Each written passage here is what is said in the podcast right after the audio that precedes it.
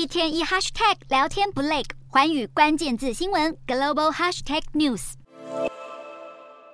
尽管欧美银行危机持续向外蔓延，欧洲央行仍然把政策焦点放在对抗高通膨，并在当地时间16日决策会议后再次宣布升息2码。欧元区主要利率攀升到 3%， 创下2009年以来最高点，展现打击通膨的决心。此外，决策官员也将今年的 GDP 成长预估从成长 0.5% 上调至成长 1%， 显现对经济前景相当乐观。不过，由于这一次会议适逢瑞士信贷集团风暴，决策官员并未针对下次的5月会议提出政策指引，声明用词也不同以往，拿掉了猛烈升息等鹰派措辞。最后，欧洲央行更不忘向金融业信心喊话，安抚投资人。瑞信15日因为大股东宣布不再挹注资金，股价狂崩将近 30%， 直到16日获得瑞士国家银行提供的500亿瑞士法郎，约新台币 1.65 兆元救命钱，才让股价强弹 20%， 连带推升欧股，并暂且度过难关。